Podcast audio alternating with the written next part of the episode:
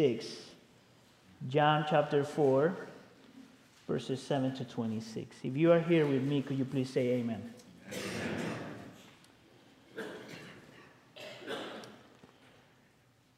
When a Samaritan woman came to draw water, Jesus said to her, Would you give me a drink?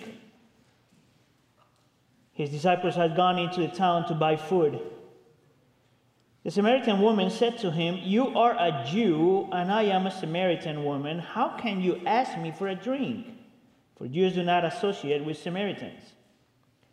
Jesus answered her, If you knew the gift of God and who it is that asks you for a drink, you would have asked him, and he would have given you living water. Sir, the woman said, You have nothing to draw um, with, and you have nothing to draw with, and the well is deep. Where can you get this living water? Are you greater than our father Jacob, who gave us the well and drank from it, from it himself, as did also his sons and his livestock? Jesus answered, Everyone who drinks this water will be thirsty again. But whoever drinks the water I give them will never thirst, will never thirst. Indeed, the water I give them will become in them a spring of water welling up to eternal life. Verse 15. The woman said to him, Sir, give me this water so that I won't get thirsty and have to uh, keep coming uh, back here to, to draw water. In verse 16, he told her, Go, call your husband, and come back. I have no husband, she replied. Jesus said to her, You are right when you say you have no husband. The fact is, you have had five husbands, and the man you now have is not your husband.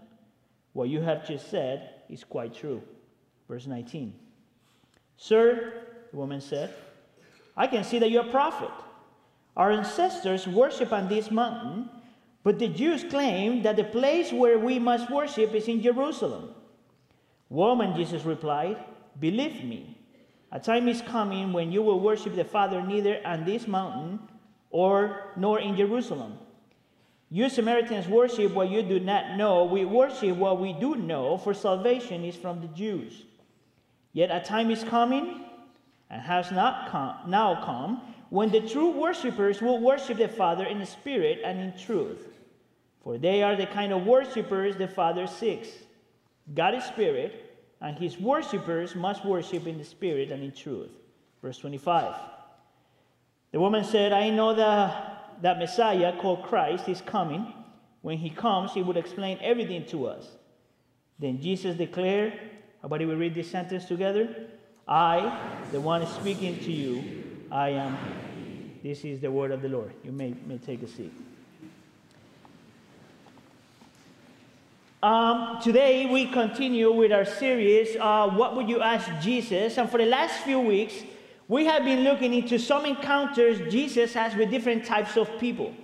So the first week, we saw this encounter that Jesus has with a skeptic. Last week, we saw Jesus having an encounter with seekers. And today, we see Jesus interacting with a sinner, an outcast, and an outsider. Interesting enough that those three words describe what we just heard on the testimony on the screen. A person that considered herself to be a sinner, an outcast, and an outsider. And what I want you to see here is Jesus' attitude and behavior toward these kind of people. Once again, what I want you to see here is Jesus' attitude and behavior toward these kind of people the sinner, the outcast, and the outsider. And for that, we're learning from this well known person in the Bible known as the Samaritan woman. And there are three things that we can learn from this narrative, from this interaction. Three things that we can learn about Jesus. Number one is that Jesus is always the initiator. Number two, that Jesus is always the challenger. And number three, that Jesus is always always the healer, the initiator, the challenger, and the healer. Let's go with the first point Jesus, the initiator. One of the most, most amazing things um, we find when we read the gospel is that in most, not all, but that in most of Jesus' encounters, and Jesus' conversations, he's always having these kind of conversations with really broken people, people in need. And actually, the majority of Jesus' encounters, um, Jesus is most of the time initiating the conversation, and most of the time is Jesus asking questions. Because the God of the Bible, the God that we worship, is a God that pursues the people that don't want to be pursued. We see that right from the beginning of the Bible. We see that in Genesis chapter 3, right after Adam and Eve sinned. If you guys remember, they sin and they running away from God and they're hiding from God. And it is not Adam and Eve coming back to God in repentance, but it is God pursuing them, asking Adam the question, Where are you, Adam? That's exactly what we have here in the story of the Samaritan woman. It is Jesus going to her. It is Jesus asking the first question. It is not the sinner seeking for a savior, it's a savior seeking for the sinner. That's very important that you keep that in mind. And we see that in verse 7. He reads, when a Samaritan woman came to draw water, Jesus said to her, Will you give me a drink? The reason why we have that phrase highlighted there is because I need you to see God's attitude toward the sinner. You must see God's attitude toward the broken, toward the outsider, and, and toward the outcast. And not only you need to see that because we need to see God's attitude toward the sinner, but because this is also something that we must learn as Christians if you are a Christian. You must see what the attitude of the Christian ought to be toward the sinner, the outcast, and the outsider. See, as believers, I don't think that we are called to avoid all contaminated people, quote unquote. I don't think that as Christians we are called to be to walk away from the world. If you remember Jesus' words, his prayer was, I pray that my disciples are in the world, but not of the world. Right from the beginning, we could see that Christians are not called to live in isolation and to avoid all the unwanted people, because that's not a biblical concept. It does not reflect the heart of our God. Therefore, it should not be something that we practice. We ought to do what Jesus did. He initiated, he pursued, and he sought. Now, I want you to see the woman's reaction, though. If you truly want to understand the whole thing, you must pay attention to the woman's reaction. And in verse 9, it says that the first thing the woman said to Jesus was, How can you ask me for a drink? Now, the reason why I'm using the words sinner, outcast, and outsider is because I believe that all these three words are kind of synonyms. But more important, the reason why, why, I'm using the word sinner, outcast, and an outsider is because I believe that the reason why this woman is responding like this to Jesus is because that's the way she sees herself as a sinner, as an outcast, and as an outsider. As a matter of fact, we know that she's not the only person that sees herself as that, but that other people see herself or see her as that. And I want to give you five reasons. How, how, why is it that I'm saying that this is not only the way she sees herself, but the other way other people see her? Number one, five reasons. Number one, in that context and at that time, you will never find a man one, talking to a stranger, a strange woman in public, ever. And just as much, you will never see a woman speaking to an strange man in public, ever. Much less they would find a man and a woman having such an extens- extended conversation. That would be simply impossible. And the reason, the reason behind this is because in that culture and at that time, both for the Jews and the Samaritans, Women were considered uh, to be second class citizens, unworthy of being educated, people without credibility. This is one of the reasons why we know that uh, they, they would never be able to testify in court because their word meant nothing. So she was actually an outsider because, of, because she was a woman. Now, I know that's offensive for us, but I want you to see Jesus' reaction. Because Jesus is breaking that barrier, because for Jesus, a woman is just as important as a man. Amen? Second reason. Second reason why she's behaving and responding like this is because Jesus was considered to be a rabbi, a teacher. And at that time and in that context, no spiritual teacher would ever speak to a woman about spiritual things. Because to a certain degree, she was considered to be an unclean person.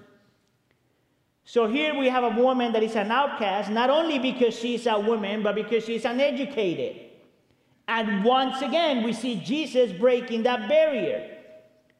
And he gives her the dignity and the value of having a conversation with her, and not just having a conversation, but having a theological conversation. Completely countercultural. Reason number three, which is read in verse 9, that the Jews and the Samaritans did not get along. For the Jews, the Samaritans were considered to be inferior because of their ethnicity.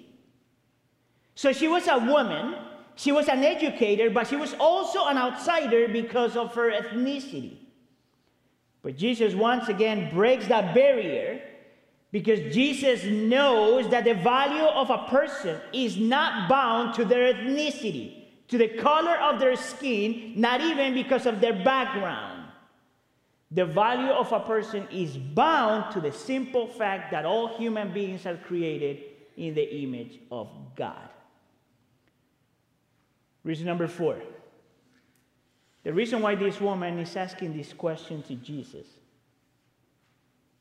is because she knows that for Jews, she is what is considered uh, to be a spiritually impure person.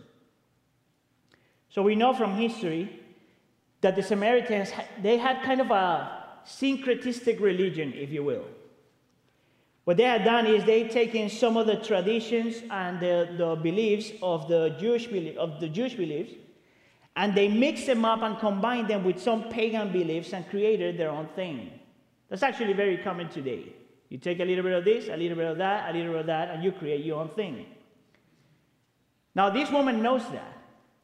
So she is an outsider because of everything that I just said, but she's an outcast because of her personal beliefs.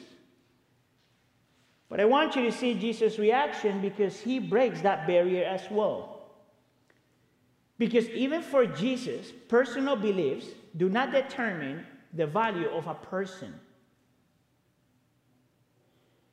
An outsider and an outcast because of her gender, because she was uneducated, because of her ethnicity, and because of her beliefs. But more than that, she is an outsider and an outcast because she's a sinner. Listen, and not just any kind of sinner, the way we would say today, we are all sinners. But the kind of sinner that people even today will reject. Which it'll be reason number five. Because according to the text, and I'll show you in a second, she's an immoral woman.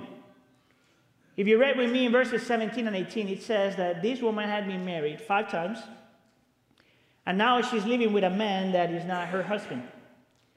Now, among scholars, there's different opinions about this, and there are some scholars that argue that we shouldn't assume that this woman was immoral because we don't know what happened to the five husbands. Maybe they died, right? Valid. Maybe she's not guilty of any of these. Maybe it just happened. The problem with that, though, is that in the Jewish tradition, and this is not part of the law, but it was more part of the tradition, a woman would not be allowed to get married more than three times. So, from that, from that stand, we could almost assume that people consider her to be a sinner, even if that was the case. But I think that there's a stronger point in the text, and it comes from verse 6, which we didn't read. Uh, but if you go back and read verse 6, it says that she went to get water at noon, which is the hottest part of the day. Which means then that nobody in that culture and at that time would go to get water at noon because it was extremely hot.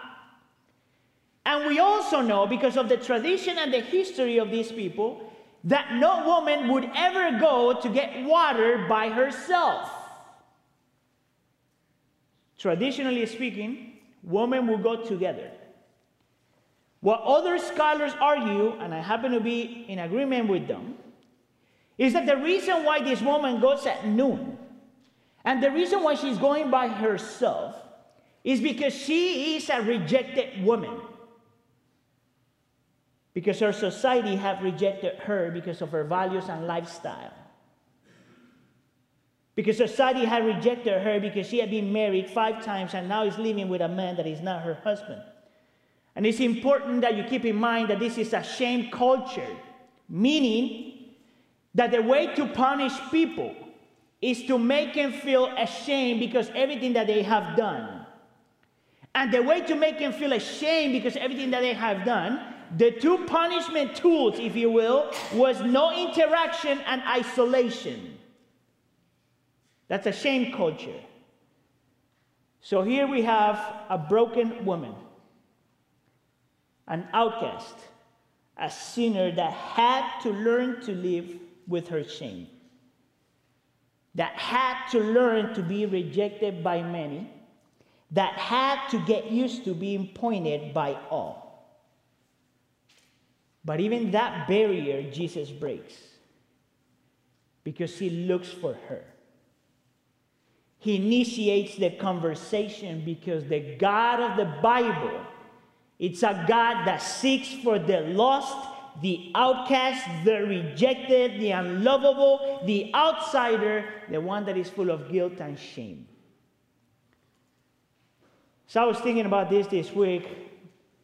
I realize that the more I know God and the more I know the Bible, I think, the more I am convinced that the only reason why I am a Christian and the only reason why you're sitting here listening to this sermon today is because Jesus initiated the conversation, not you. It's a Savior seeking for the sinner and not the sinner seeking for the Savior. And the more I think about this, and the more I understand what the Bible says, and the more I think I'm understanding God, the more I am convinced that the only thing that I brought to my salvation my only contribution to my salvation was the fact that I'm a sinner. That's it. Nothing else. Can you see God's attitude toward the sinner? Can you see Jesus' attitude toward you? Notice that there's no repentance involved just yet. Notice that she didn't have to fix herself before Jesus came to her. Notice that this is always Jesus meeting people just as they are. Just as they are. So the question that I was asking myself this week was Is this my attitude toward the outcast, the outside, and the, the outsider and the sinner? Knowing that I'm a sinner myself. So I ask you, how, how do you do with the people that are not like you? that, that they don't believe like you, that they don't act like you, that they don't live like you, that they don't look like you. Now, the beautiful thing about Jesus is not only that he meets people just as they are, but that he challenges people right where they are. And with that, I go to my second point Jesus, the challenger. So in verse 9, the woman tells Jesus, How could you ask me for a drink? And look at Jesus' response in verse 10. If you knew the gift of God and who it is that asks you for a drink, you would have, you would have asked him and he would have given you living water. Now, I think that when Jesus is using the gift of God, he's talking about himself. He is the free gift of God. And notice that he says that not only he is the free gift of God, but that he is the living water. And I believe that Jesus is intentional about using the phrase living water here Because when you look at the Old Testament, different passages in the Old Testament, Jeremiah, Isaiah 53, Isaiah 43, I believe that those places talk about uh, God as the living water. So, in a way, what Jesus is doing is saying the God of the Old Testament is the same God that you have in front of you. Now, you got to keep in mind that this story, it's almost like a summary. So, we don't have all the details of the conversation. We have the most important things in the conversation. So there are things that we either assume or speculate because there are things that are not there. One of the things that I think is happening there is that when he says that, this woman, first of all, does not understand what Jesus is saying. She does not understand what Jesus is trying to say.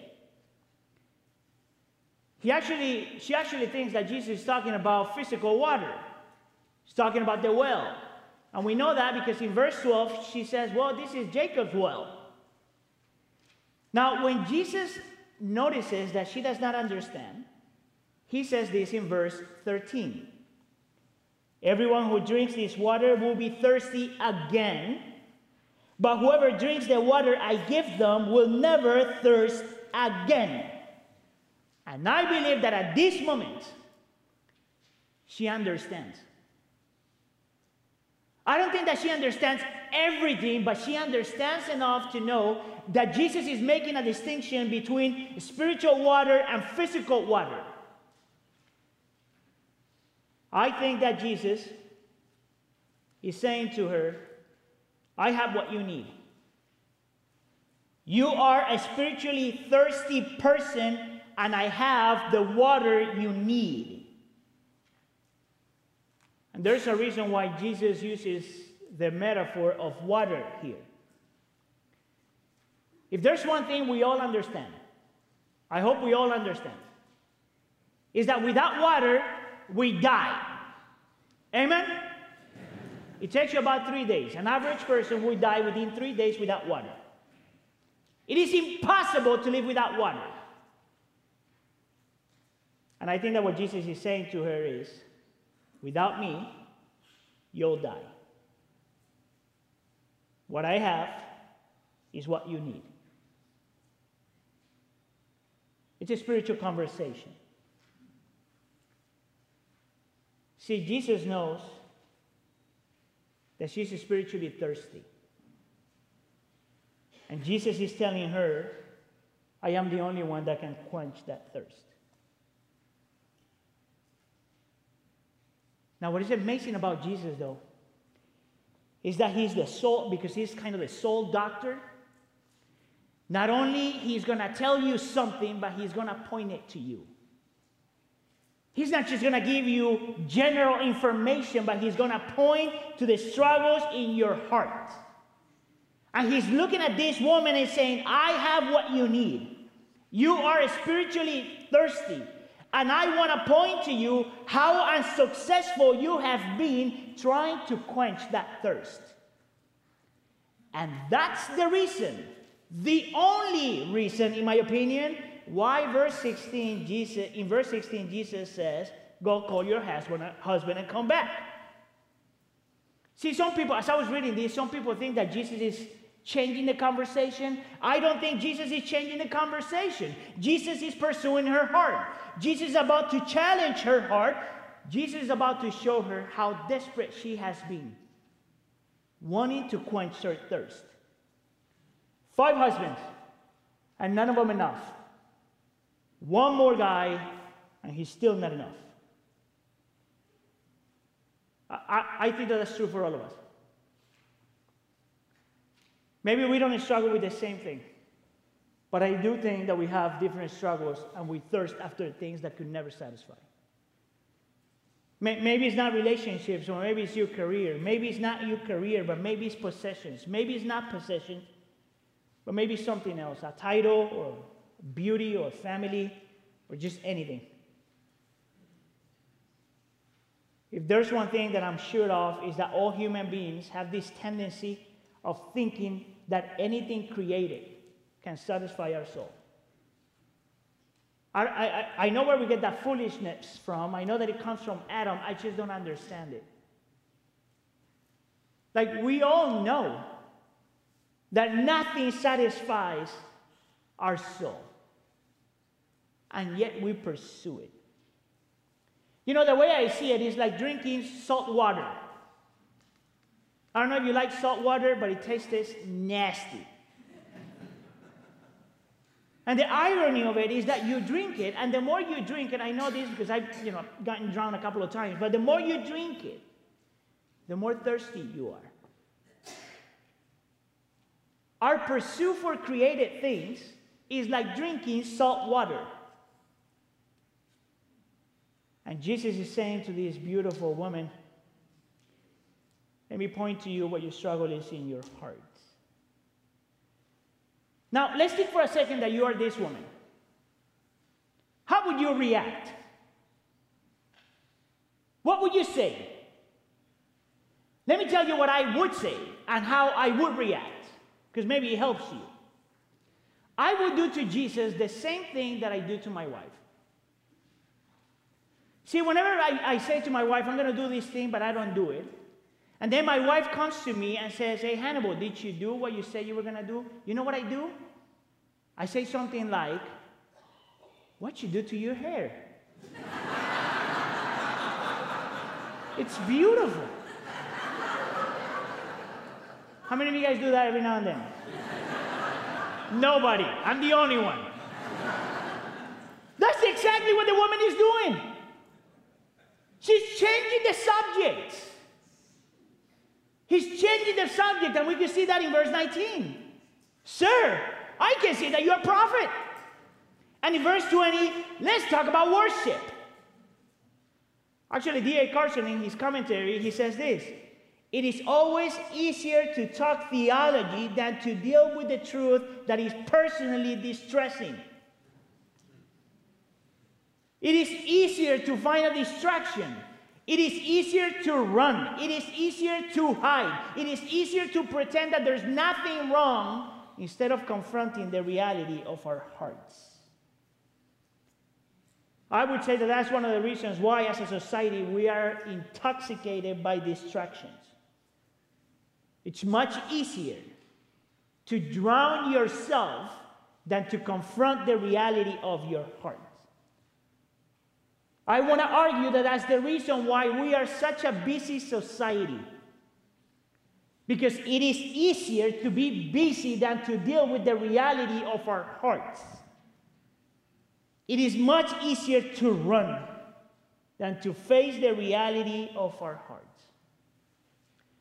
I am convinced that the reason why we have so much so many idols is not just because we believe that they're functional saviors, but because our idols is a way, or yeah, idolatry is a way to cover our guilt and our shame.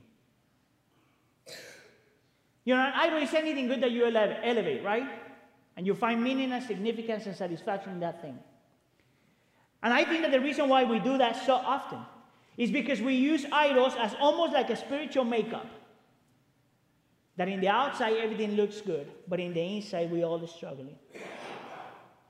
And you know this, and I know this, that it doesn't matter how much we try, how much we have, how much we accomplish, it's just never enough.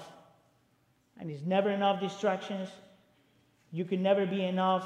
Uh, we can never be busy enough, and you can never run fast enough. Sooner or later, we must confront the reality of our hearts because sooner or later, Jesus finds the way to challenge your heart. Now, in the following verses, Jesus answers the questions. And once again, she tries to change the topic in verse 25. The woman said, I know that Messiah called Christ is coming. When he comes, he will explain everything to us. I believe that she's doing the same thing over and over again. And this time, Jesus responds in a more direct way, and he says this to her. Verse 26 I am he. I am the promised one. I am the one people have been waiting for. I am the living water. I am the one that satisfies your thirst. I am the one that have been look, you have been looking for in every relationship you have had. In other words, Stop running. Stop looking. Stop a life of dissolution. Stop hurting yourself. Stop using others and being used by others. Stop seeking for functional saviors and see me as your savior. Jesus meets this woman, woman right where she is. But she does not, but he does not leave her as she is.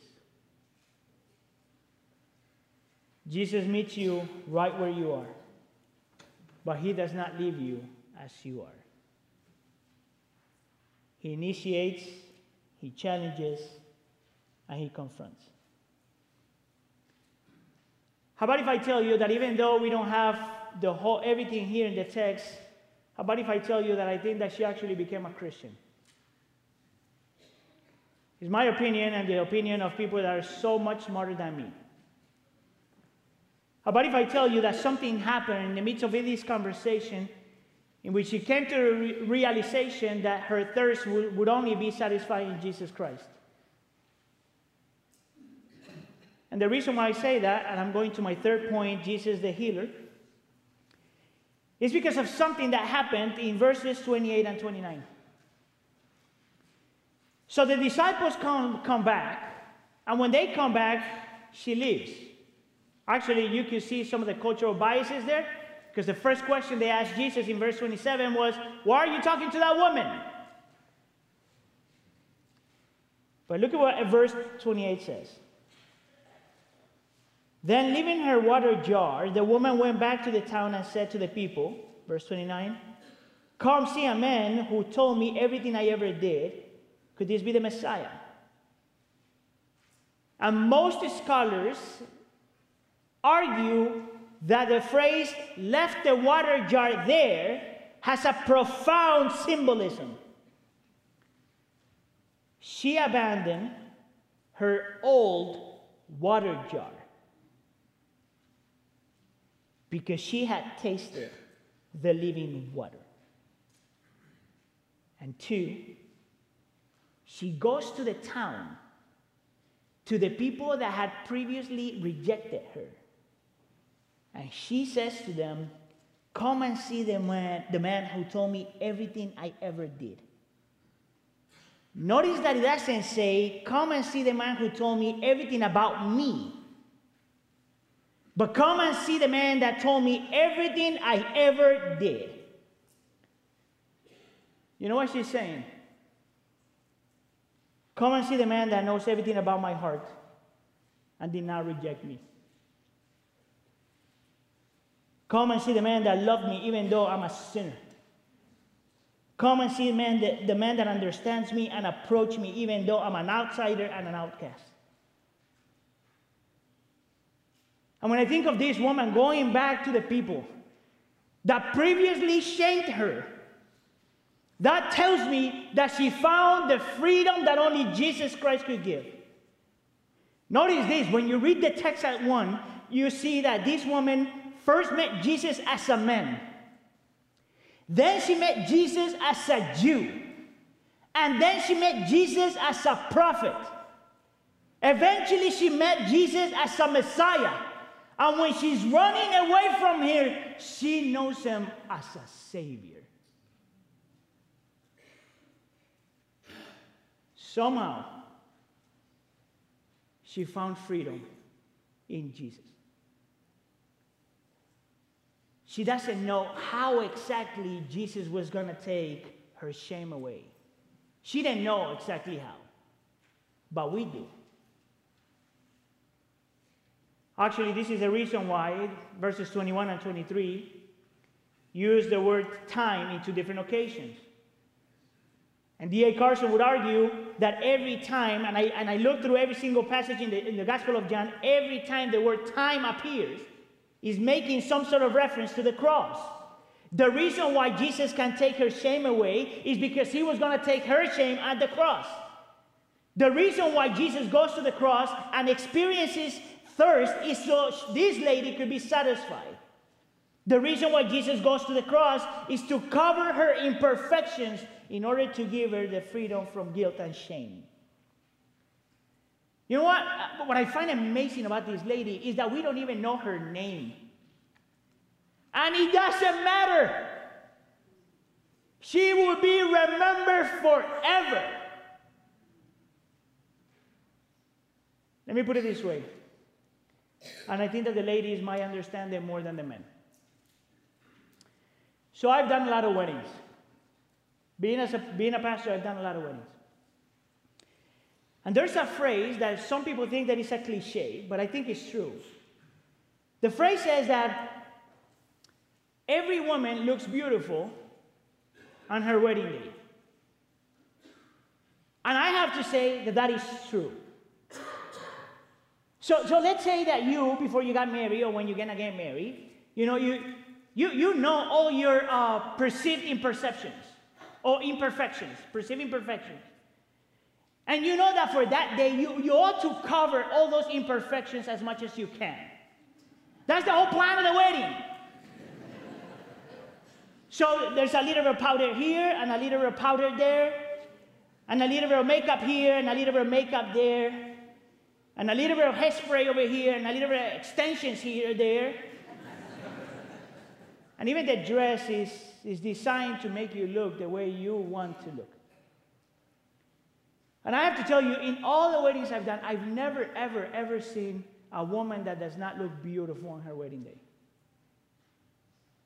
I, I get to see it from the front. So I get to see people's reactions and I get to see the groom's reaction. I've never seen a man going like, never seen that.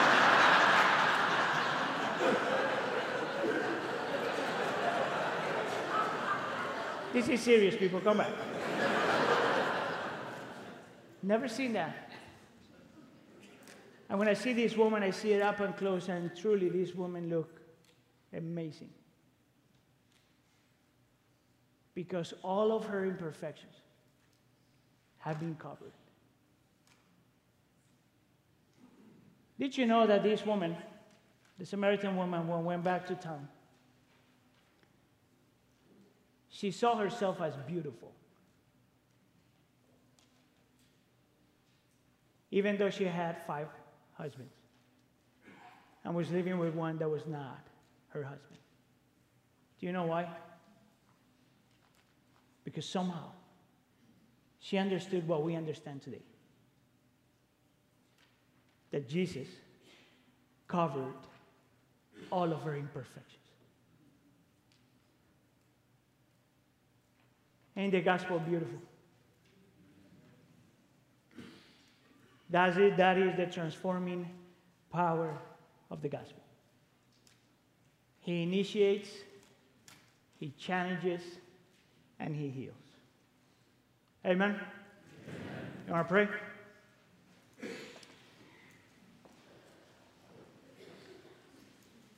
Our beautiful Savior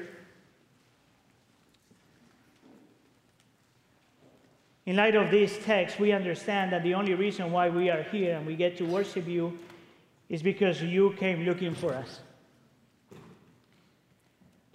Lord, we understand that the only reason why we get to say the things we say, to sing the words we sing, to confess the things that we confess is because you came to us first. And for that, we worship you and we thank you. Lord, and I don't know how many of us this morning feel ashamed and guilty. I don't know how many of us came today to church thinking that you are not for us, that you will reject us. But there's nothing farther from the truth. You meet, uh, you meet us, or you meet us just as we are. But you never leave us just as we are. You offer salvation. You offer freedom. You offer love. You offer beauty. You offer yourself. Please help us understand and believe this to the point that we could get out of this place in complete freedom. In the name of Jesus, we pray. And we all say, Amen.